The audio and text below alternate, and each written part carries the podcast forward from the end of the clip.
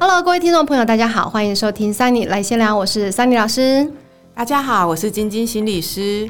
现在的人啊，手机是生活的必需品，连带的呢，连社群啊也是二十四个小时滑不停。各位听众有注意过吗？你每天滑手机的时间是多少啊？在一百一十年的网络沉迷的研究调查报告里面就有说啊，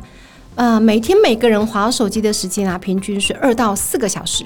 这还不是有网络沉迷倾向的人哦。那现在的网络跟智慧型手机的普及啊，让大家的生活真的是很便利了，像是查找资料啦、线上采购啦、工作联络等等之类的。但其实啊，很多人拿着手机做的事情都不一定跟工作有关啦，大多数的时间应该都是拿来跟亲友保持联系啦、打发时间啦，看看大家的社群都在做什么，或者是阅读一些新闻时事。你知道吗？在台湾啊，社群媒体的活跃用户啊比例呢将近百分之九十，也就是说，拿手机的人里面十个有九个呢都是在社群媒体上的活跃用户啊。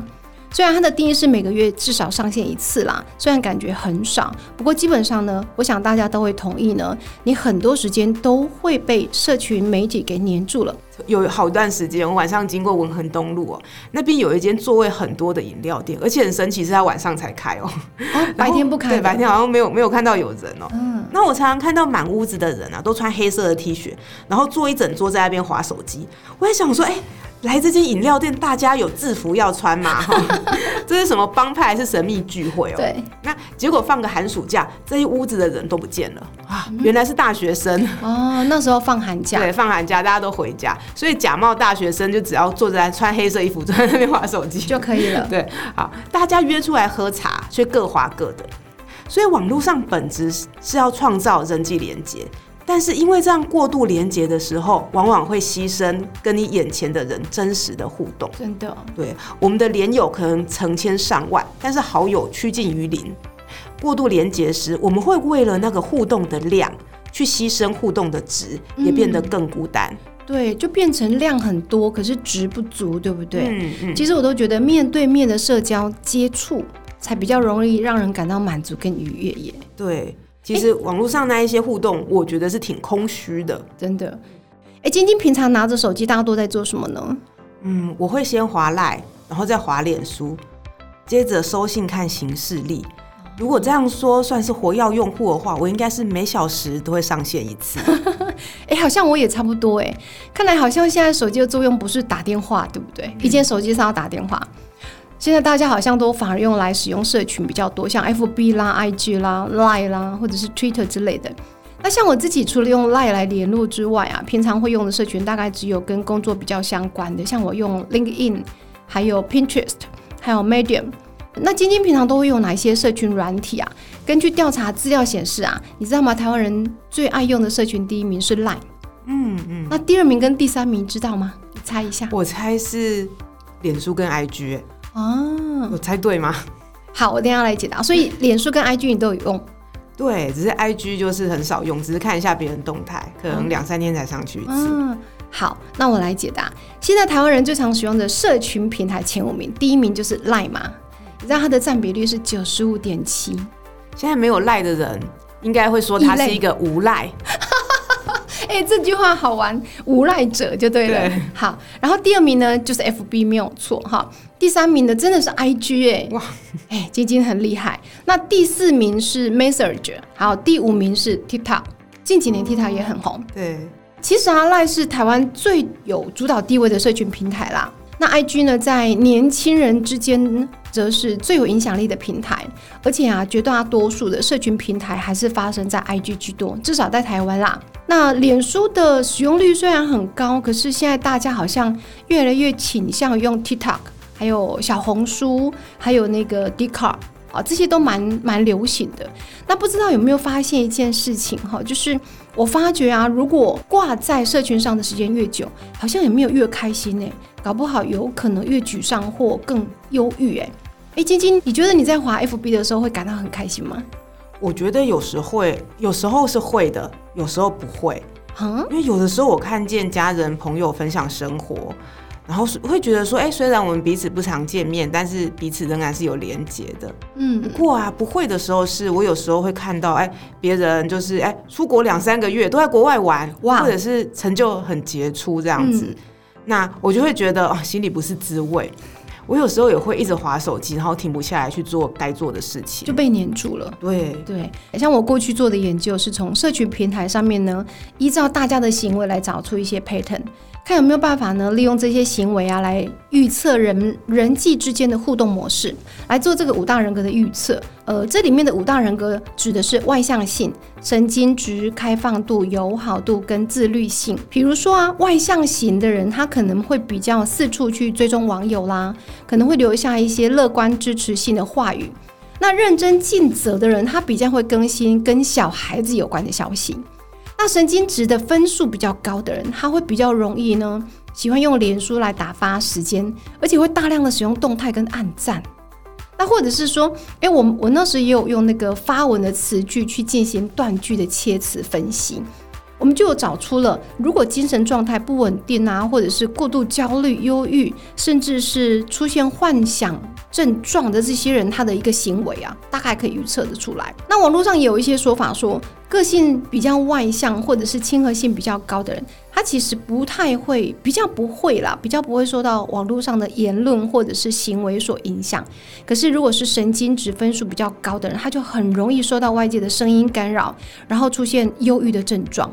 我有看到一篇论文，有一些研究者他去回顾了六十五篇的文章，他去做了这个 meta analysis， 就是所谓的后设分析，或者我们讲荟萃分析啦哈。那他想要去查找一些社群使用跟身心健康之间有没有一些相关，然后他就发觉啊，如果使用 F B 呢，或者是一些社群，好，不要只单讲 F B 好了，呃，可能会有一些影响心理健康领域的，比如说成瘾啦、焦虑啦、饮食失调，或者是会有饮酒认知等等的负面反应。那这些研究就说呢，如果花更多的时间去使用社群媒体，不论这个人的性格是如何的，他可能在半年内，就是六个月内罹患这个忧郁症的可能性会偏高。哎，不知道菁菁有没有听过这个说法或看过这个说法？我觉得用脸书导致忧郁这一件事情啊，对我来说也是很有感觉的。哦，然后我们现在谈谈脸书忧郁这一件事情，它已经被当作一个名词使用了。对，这个名词最早被提出来是因为青少年花费时间哦，在大量的社群媒体之后啊，开始出现忧郁的典型症状。那美国儿科医学会的欧基欧基夫医师等人就说到，青少年其实他们的特性就是，他普遍的在意同侪，去跟同侪保持联系，然后在同侪之间寻求接纳，所以他们本来就很喜欢用一群社群媒体。嗯，我看过一些朋友的小孩，他们一些青少年甚至会用冰棒去追踪对方随时在什么地方，那代表我们是麻吉这样子。冰棒。哦，你有听过冰棒这个软体吗？不知道，我我我我老了，什么叫冰棒？冰棒这个软体，它是一个 app，、嗯、然后我们只要几个登入，然后连在一起，连成一个社群之后，我就可以在地图上看到对方的位置。这有什么好处？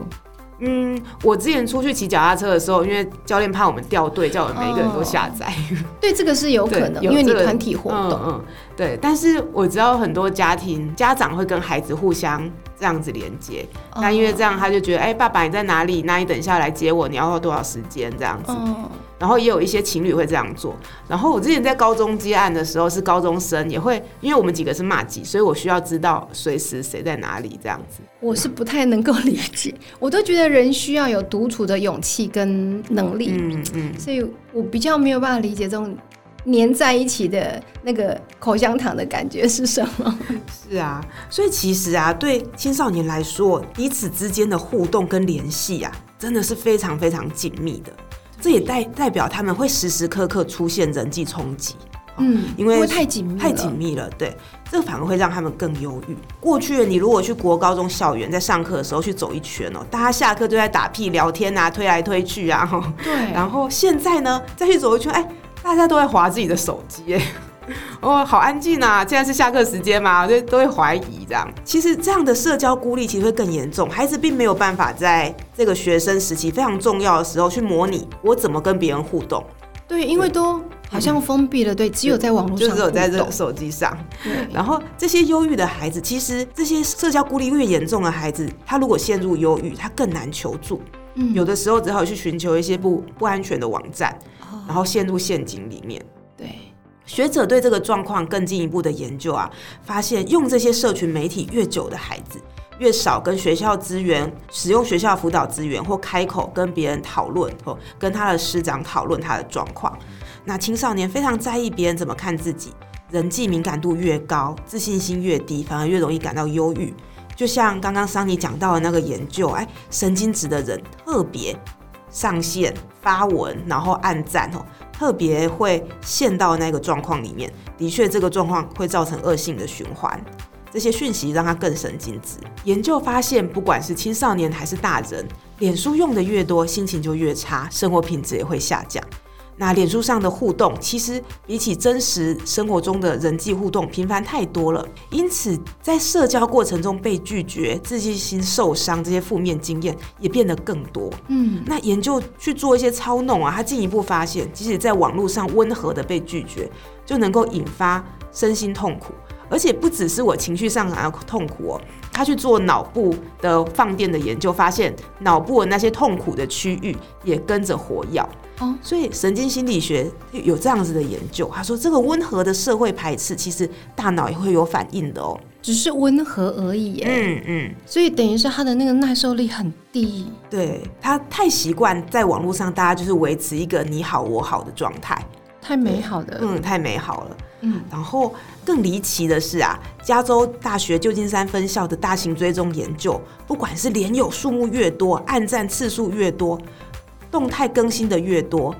自我感受的精神状态居然越来越差。哎、欸，可是他的按赞次数很多哎、欸。嗯，对啊，这很神奇哦。对，对，这这真的很离奇。但是这这两个研究，我们可以看到一件事：你在脸书上被拒绝不开心，被接受也不一定开心， 开心对、欸，也是不开心的哦。那除了忧郁之外啊，有些完美主义的人在脸书上保持良好形象哦，却跟不上自己制造的人生胜利组而感到压力。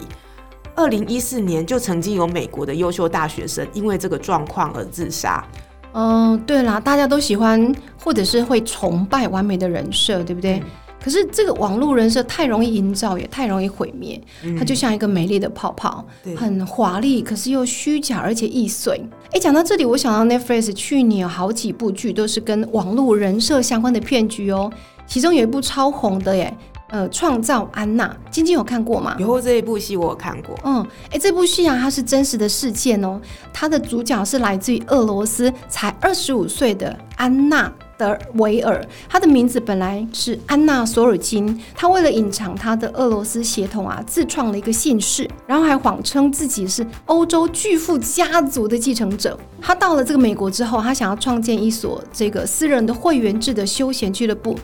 那这个安娜，呃，她非常的善于揣摩人心，而且很会利用这个社会群上面呢、啊，大家都想攀权富贵的心态，然后呢，人人都很担心自己会没有跟上最新的流行。结果这个安娜居然就利用了这个社群平台啊，成功了营造了她的这个富家女的这个形象，然后顺利的打进了社交圈，然后结交了一些的名流，然后想要利用这些名流呢，帮自己背书，从金融界那边呢去获得数千亿的美元的融资，好完成她的梦想。哎，结果她居然差点成功。哎哎，为什么安娜可以那么容易的利用这个人性弱点骗到一群人？我想就是因为这个社群平台太好营造，对不对？对，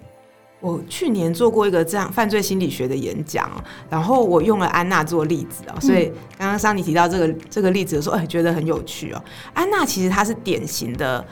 反社会人格，她虽然不偷 不, 不能说她不偷不抢，她虽然不暴力哦，对，她不会攻击别人，但是她是典型的反社会人格，因为在这个过程里面你可以看到她不断不断的透过欺骗还有反射行为去侵犯他人的权益哦，嗯，而且她是没有什么良心苛责的哦，她从来从来没有罪恶感。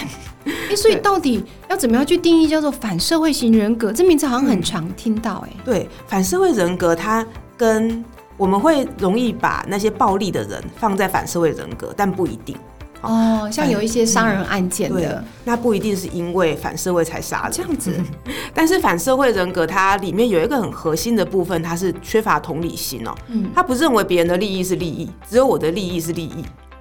所以他也感受不到别人的痛苦。对对、哦、我记得啊，之前白小燕的白小燕案子的时候、嗯、好像那个是陈叉叉陈叉叉、哦、他的律师讲过一句话，那把人的某吼不是某，但我自己的某是某。哦，所以他其实不在乎别人的感受，嗯嗯，对他，所以他那个就是反社会性人格，对，他是一个，就他没有办法感知到别人的感觉，嗯，对，而且这一些人是从小他可能就有这样子的特性在，从小就看得出来了，从小看得出来，他就是这样子，就是就是哎、欸，欺骗成性啊，说谎像喝水一样自然，对，这样子，他很容易跟边缘型人格搞混哦。边缘型人格其实它的特性是自我意向不稳定，这些人啊，他翻脸跟翻书一样快。那他平常你会感觉到这些边缘型人格的人非常害怕被抛弃，他会避免真实或想象的被抛弃，他在脑袋里面可能一直觉得，哎，你今天没有回我一个讯息，你是不是跟别的女人在一起？哦，这个就叫做边缘型人格、嗯嗯、因为他那个内在的空虚实在太强了。嗯，对，这些人他可能会出因为这些情感，他出现很多的冲动行为，可能他就马上就去揍他男朋友、哦、甚至就是刀剑相向、哦、但是他 背, 背后的核心不是要操弄他得到自己的利益、嗯、背后的核心是我好害怕你离开哦。所以简单的来总结，他反社会人格他其实就是不在乎别人的感受，嗯，好，然后他可能会为达自己的利益不择手段，对对。可是这个边缘型人格他其实不是要去侵犯别人的利益，他只是捍卫自己说你不要抛弃我，那可能因为这样子的一个心理缺陷，他反而会极力的去争夺或捍卫，反而不小心伤害到别人。嗯嗯，哦，这两个人格其实是很不一样的耶，对，很不一样，但是说真的也没有那么好分耶。如果以那个我们案例来看，哎，真的不是那么感觉蛮像的， 对, 对, 对, 对，因为他的核心都是没有同理心。那这个什么边缘型人格跟我们一般讲到的啊，我是边缘人，意思不太那真的不一样，边缘人是旁边画圈圈的那一种。对，那我现在来说说看呢，为什么社群啊会让自己不快乐呢？过往哦，哎，应该说我前几个礼拜跟我个案谈的时候，他跟我说到一个状况，他说他有一段时间他非常害怕错过脸书上的任何消息，随时都在看脸书哦，不管是朋友的动态还是时事新闻哦。他说他黏脸书的状况已经黏到、哦、他跟她男朋友约好要约会，结果时间到了她没出现，因为她一直在看脸书。我会想说她这个是什么特别的状况嘛？我回来找资料，原来这个叫做害怕错过症候群哦，它英文叫 fear of missing out， 简称 FOMO， F O M O。对，那脸书就会让人忍不住一直看。也因为知道太多别人的生活啊，像是看到别人就是办海岛婚礼啊、出国度假、子女有成哦，每天都拿自己跟别人比较，因此感觉焦虑跟自我怀疑。我们越来越在意别人的看法，用别人有我有我没有来衡量自己的价值。社会学家称之为他人导向的人生，且别人是不是按赞也影响我们的网络行为。要发什么贴图才可以得到别人的按赞？哎，所谓人比人气死人呢、欸。这个在日常生活当中比较实在是太常见了，对不对？像家长都会觉得啊，把人眼睛最高追耶，把人眼睛较乖，啊，把人眼窝较碎，反正呢，眼睛看到的一定比自己感受到的更好啦。嗯，嗯，可是其实我都觉得比较是很正常的现象啦，因为有时候你去嗯看自己不足的地方，用比较的方式也会可以提升我们的竞争力啊，而且它可以适量的去推动我们进步。那在这个比较的过程当中，其实大家可以试着去了解自己，确定自己的定位。当你看到其他人的经历或者是成就的时候，其实可以自我判断呢，这是不是我要的，或者是这是不是我需要的。所以当你觉得失望或沮丧的时候，我觉得啊，你不要比较太高的条件，你可以向下比较，也就是跟不如自己的人做比较，那也许这样子可以提升自尊哦，让自己感觉好一点，对不对？那如果说呃，这个时候花更多时间去浏览脸书那 上, 上面那些幸福又快乐的动态更新，好像会感觉更加沮丧、更加愤怒、更加不足耶。嗯，对，其实啊，不管向上比较还是向下比较，都是人的天性哦。嗯、对啊，我之前在工作上也听过，自从脸书问世，那个人就说我的老婆因为看到别人的动态就不满意我，然后就跟别人跑了这样子。说哦，是发生什么事哦？那其实我现在来说说看什么是社会比较效应哦。嗯，其实我们社群有一些特性哦，自从我们登入开始，不管我们愿不愿意，我心里就会开始进行这种社会比较。它是无形当中潜意识的。嗯，其实这个是演化来的哦。嗯，想象哦，如果我现在是一只寿山上的猴子，嗯，然后啊，我就是很北棒，我进到团体里面啊，我没有这样左看右看，大概知道自己在这个社群里面的位置在哪里，嗯，我就大摇大摆的走路，还把我的尾巴翘起来，哦，这样会发生什么事？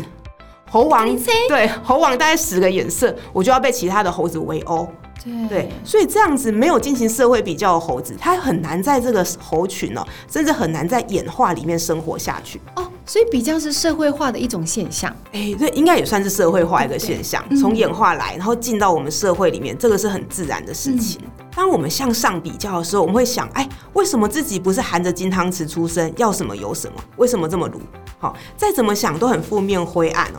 但我们看完这些之后啊，当你脸书继续滑，你就会开始向下比较，想说，哎，我自己虽然鲁，但是总有比自己更废的人啊，吼，至少我的薪水还有在主计处发布的中位数嘛，哦，还有人比我更差，然后想说，哎，那自己呢是略胜一筹的。对。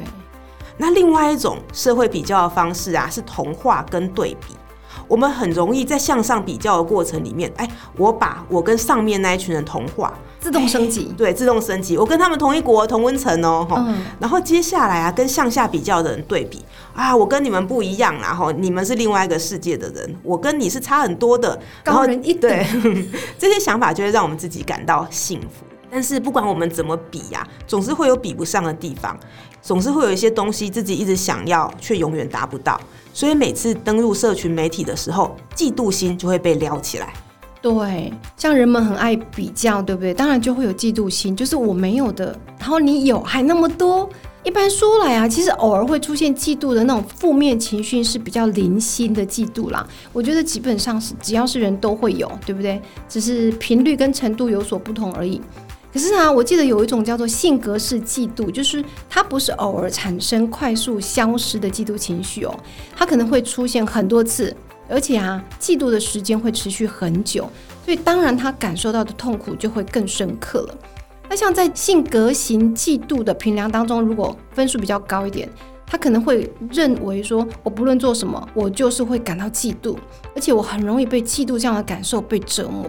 也就是说啊，追根究底，如果长期处于嫉妒的这个状态，好像会有很多的负面情绪出现的，像忧郁啊、呃、低自尊啊，或者是一些工作啊表现的状况不好。其实我一直都觉得社群实在不是什么好东西啦，必要用的时候再用就好，不然真的很容易会影响到自己的身心健康。欸，其实羡慕、嫉妒、恨都是人性的一部分，是很自然的。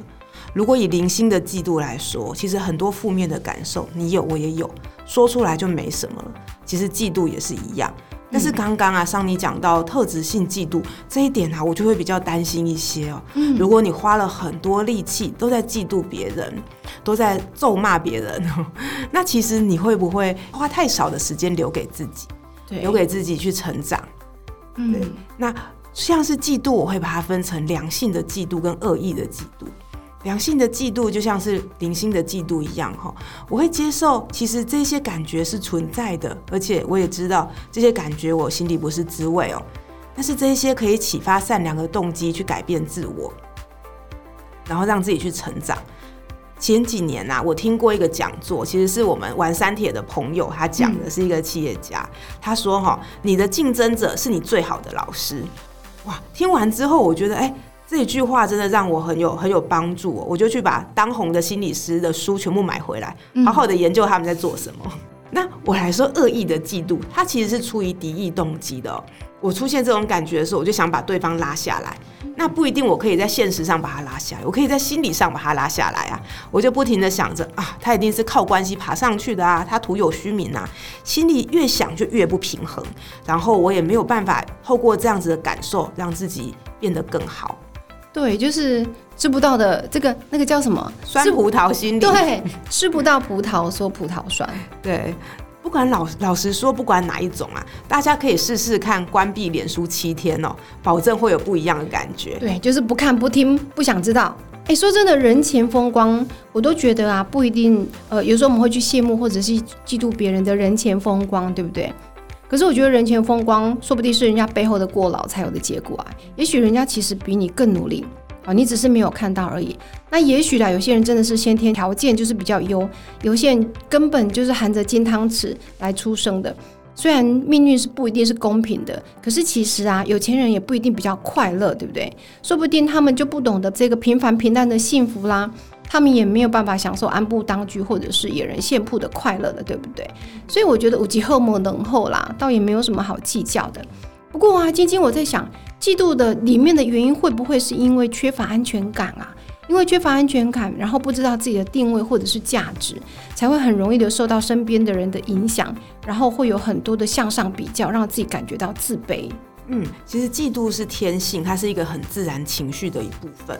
但是如果啊，这个嫉妒的情绪一直出现的话，哦，我们就要小心了，哦，是不是自己对自己核心的价值不够的认同？对对，这跟缺乏安全感可能有一点关系，也不是那么相关。但是真的，如果我是一个特质性嫉妒的人哦，我花了好多时间在嫉妒别人，我要回到自己身上看看，哎，我是不是其实我自己也有一些很棒的地方，嗯，我没有看到，然后我一天到晚在。在看别人，没有看自己，帮自己加油打气。对，要要要看看自己，而不是一直在看别人。嗯，对。哎，说到这里，我又想到 Netflix 有一部影片叫做《智能社会进退两难》。